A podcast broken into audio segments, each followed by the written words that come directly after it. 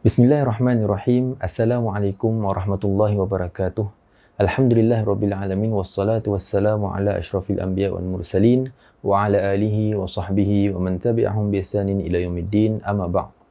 Para penonton yang dikasihi sekalian, insyaallah di dalam sesi ini saya akan kongsikan sebuah hadis eh, ataupun sebahagian daripada sebuah hadis ini yang mana hadis ini adalah hadis yang ke-23 boleh kita dapati dalam hadis 40 Eh, yang mana hadis 40 ni adalah kompilasi yang telah dikumpulkan oleh Imam An-Nawawi ha? jadi uh, ataupun hadis ini adalah hadis yang diriwayatkan oleh Imam Muslim hadis yang ke-223 sabda Rasulullah sallallahu alaihi wasallam at-tuhur syatrul iman walhamdulillahi tamla'ul mizan wa subhanallahi walhamdulillahi tamla'an atau tamla'u ma bainas samawati wal ard was salatu nurun was sadaqatu burhanun wasabru diya.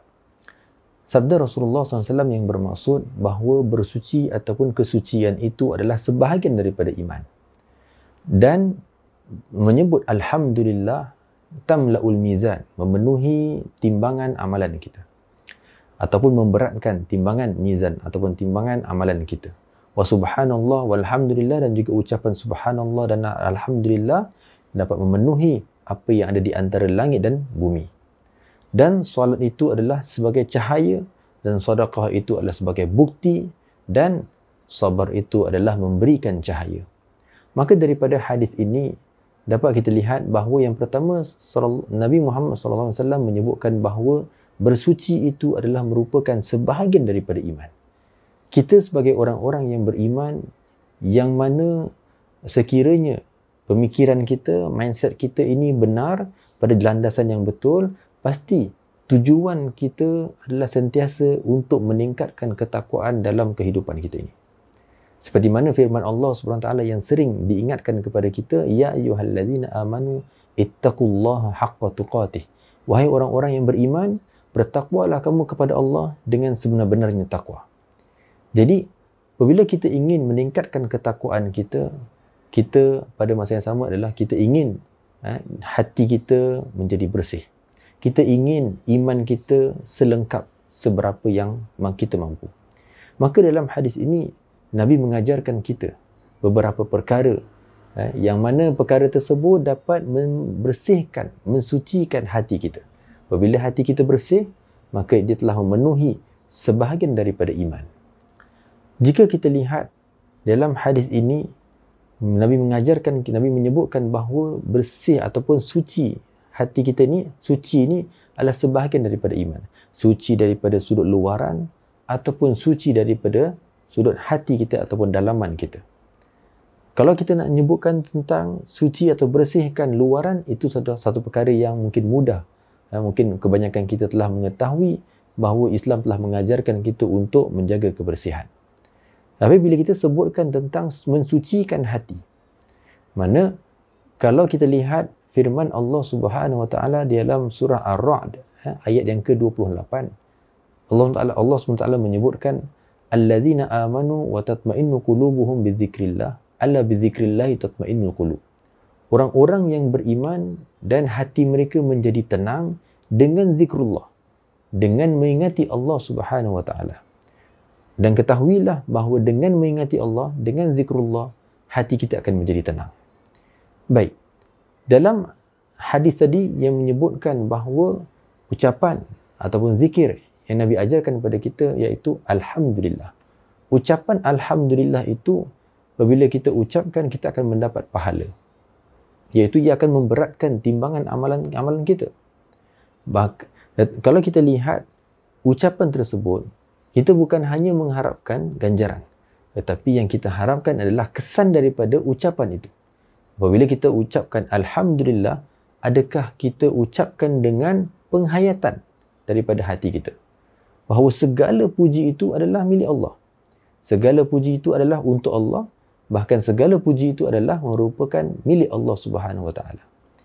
Apabila kita serahkan segala pujian tadi adalah milik Allah, maka dekat sini ucapan tadi akan memberikan memberikan kesan pada hati kita, membersihkan hati kita daripada sifat-sifat yang contohnya kita kata sifat-sifat mazmumah, sifat-sifat yang tercela. Yang lebih utama lagi adalah untuk membersihkan hati kita daripada unsur-unsur kesyirikan. Jadi, apabila disebutkan at-tuhur syatrul iman, suci, bersihkan hati kita daripada perbuatan-perbuatan yang mungkin ada unsur-unsur kesyirikan. Sebagai contoh, mungkin sebagian orang ada yang melakukan solat, kan? mungkin tahu pandai membaca Al-Quran, tetapi ha, memakai tangkal dan sebagainya. Ataupun melakukan perkara-perkara yang berkaitan dengan syirik, iaitu yang boleh merosakkan akidah kita.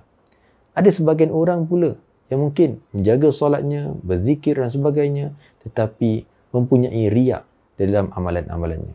Riak itu adalah melakukan satu amalan bukan kerana Allah, tetapi adalah kerana manusia ingin mendapatkan pujian orang sedangkan apabila kita melakukan satu amalan hendaklah kita mengikhlaskan niat kita kita buat hanya kerana Allah Subhanahu wa taala jadi apabila kita mengucapkan alhamdulillah hendaklah kita mengucapkan dengan penghayatan segala nikmat yang Allah berikan kepada kita segala kelebihan yang Allah berikan kepada kita dia adalah merupakan patu pemberian daripada Allah dan seharusnya kita mengucapkan alhamdulillah segala puji bagi Allah Subhanahu wa taala.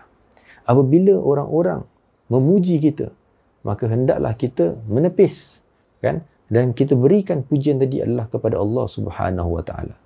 Kerana dengan itu dia akan membersihkan hati kita daripada sifat ujub sehingga membangga diri, merasakan bahawa diri kita yang terbaik, diri kita yang lebih baik daripada orang lain, diri kita lebih benar daripada orang lain maka hendaklah kita sentiasa ingat bahawa segala nikmat yang Allah berikan kepada kita ini akan dipersoalkan di akhirat kelak. Firman Allah Subhanahu wa taala, "Tsumma la tus'alunna yawma idzin 'anil na'im." Kemudian pada hari itu, iaitu pada hari akhirat nanti, pasti kamu akan ditanya akan nikmat-nikmat yang telah Allah berikan kepada kita. Jadi nikmat akal, ilmu, nikmat harta, nikmat kekuatan kita secara fizikal atau sebagainya, maka ke manakah yang kita gunakan? Jadi, hendaklah kita mengucapkan Alhamdulillah dengan penghayatan. Kemudian Nabi ajarkan kepada kita ucapan Subhanallah, Maha Suci Allah daripada segala sifat yang lemah ataupun sifat ataupun kecacatan kerana Allah Subhanahu Taala itu memiliki semua sifat yang sempurna. Jadi, apabila kita mengucapkan Subhanallah, kita perlu ingat, apabila kita ditimpa musibah, kita menghadapi musibah tadi adalah merupakan satu musibah yang tidak lari daripada ketetapan Allah Subhanahu wa taala. Tidak lari daripada ketentuan takdir yang telah ditentukan oleh Allah Subhanahu wa taala. Maka janganlah kita menganggap bahawa itu adalah satu kesilapan ataupun kelemahan dalam perancangan Allah Subhanahu wa taala. Jadi hendaklah kita mengucapkan subhanallah kerana apabila kita menghadapi musibah, pasti ada hikmah. Kerana kita mungkin, apabila kita melakukan ibadah, kita taat kepada Allah, tetapi kita diuji dengan ujian yang berat-berat. Hendaklah kita bersangka baik kepada Allah subhanahu wa ta'ala. Jadi apabila kita mengucapkan subhanallah dan juga alhamdulillah, seperti mana disebutkan dalam hadis tadi, wa subhanallah walhamdulillah tamla'an atau tamla'u ma baina samawati wal ard. Dengan kedua-dua ucapan ini, akan memenuhi apa yang ada di antara langit dan bumi. Kerana kalau kita lihat kesan daripada ucapan dua ini selain daripada ganjaran pahala bahkan kita dapat pertama menjadikan kita orang yang beriman apabila mendapat nikmat kita akan bersyukur kepada Allah Subhanahu Wa Taala. Apabila kita menghadapi musibah kita akan bersabar atas musibah tersebut kerana Allah itu yang maha sempurna tak mungkin Allah memberikan kita sesuatu dengan dengan sifat yang lemah. Mesti ada sesuatu yang baik atau hikmah yang boleh kita dapat daripada ya, daripada uh, musibah yang kita hadapi. Jadi sebabkan itu hendaklah kita banyak memperbanyakkan uh, berzikir dengan menyebutkan alhamdulillah dan juga subhanallah. Kemudian Nabi sebutkan bahawa wassalatu nurun dan salat itu adalah cahaya. Jadi Apabila kita ingin bersihkan hati kita, ingin menjadikan kebersihan ataupun suci itu sebahagian daripada iman. Kita ingin memenuhi sebahagian daripada iman kita. Separuh daripada iman kita. Maka hendaklah kita menjaga solat kita. Kerana solat adalah merupakan cahaya yang akan menghindarkan kita daripada kejahatan ataupun perbuatan-perbuatan yang keji dan juga mungkar. Walaupun seseorang itu kita dapati masih lagi tidak menjaga lidahnya, masih lagi mengumpat, mengaibkan orang dan sebagainya, maka kita galakkan dia untuk mempertingkatkan kualiti solatnya. Kerana firman Allah SWT menyebutkan inna salata tanha anil fahsya wal munkar. Sesungguhnya solat mencegah perbuatan yang keji dan juga yang munkar. Jadi, apabila seorang tadi masih lagi melakukan maksiat, masih lagi membuka aib orang dan sebagainya, kita harus mengajak dia untuk memperbetulkan solat dia, memperbaiki kualiti solatnya.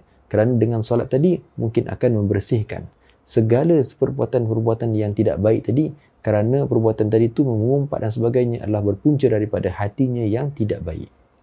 Maka solat itu adalah sebagai cahaya. Jadi jangan hendaklah kita menjaga solat kita bahkan kita hendaklah mempertingkatkan kualiti solat kita tambahkan khusyuk dalam solat kita. Hendaklah kita istiqamah dalam ha, melakukan solat yang terbaik. Kemudian Nabi menyebutkan tentang sedekah. Sedekah itu adalah sebagai bukti. Sedekah ini sangat luas. Sedekah ini mempunyai banyak ganjaran, banyak keutamaan dan banyak kelebihan. Sedekah ini bukan hanya setakat memberikan keuangan, bukan setakat memberikan harta.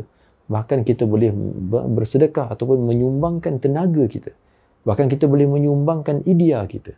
Bahkan kita boleh menyumbangkan masa kita. Jadi sedekah ini sangat luas. Sedekah ini adalah memasukkan kegembiraan kepada saudara kita. Memberikan senyuman juga adalah merupakan sedekah.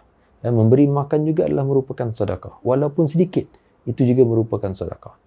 Pada hari ini, kita jangan menjadikan apabila kita bersedekah secara offline, Ha, kita masukkan duit dalam tabung. Apabila masjid tutup, kita jangan jadikan itu sebagai satu alasan ataupun satu halangan untuk kita melakukan sedekah. Kita harus sedar, apabila kita bersedekah, yang kita inginkan yang pertama adalah pahala kepada kita. Itu yang kita inginkan.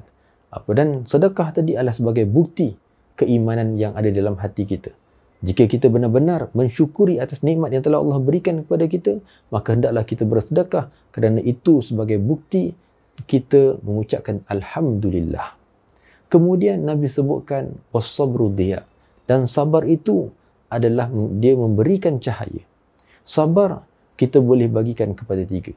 Sabar dalam mentaati perintah Allah, sabar dalam menjauhi larangan-larangan Allah, sabar dalam menghadapi musibah yang telah Allah tentukan ke atas diri kita. Jadi, apabila kita bersabar, maka kita akan mendapat ganjaran yang tidak ada batasnya. Pahala yang tidak ada batasnya. Jadi, hendaklah kita pertingkatkan kemampuan kita untuk bersabar.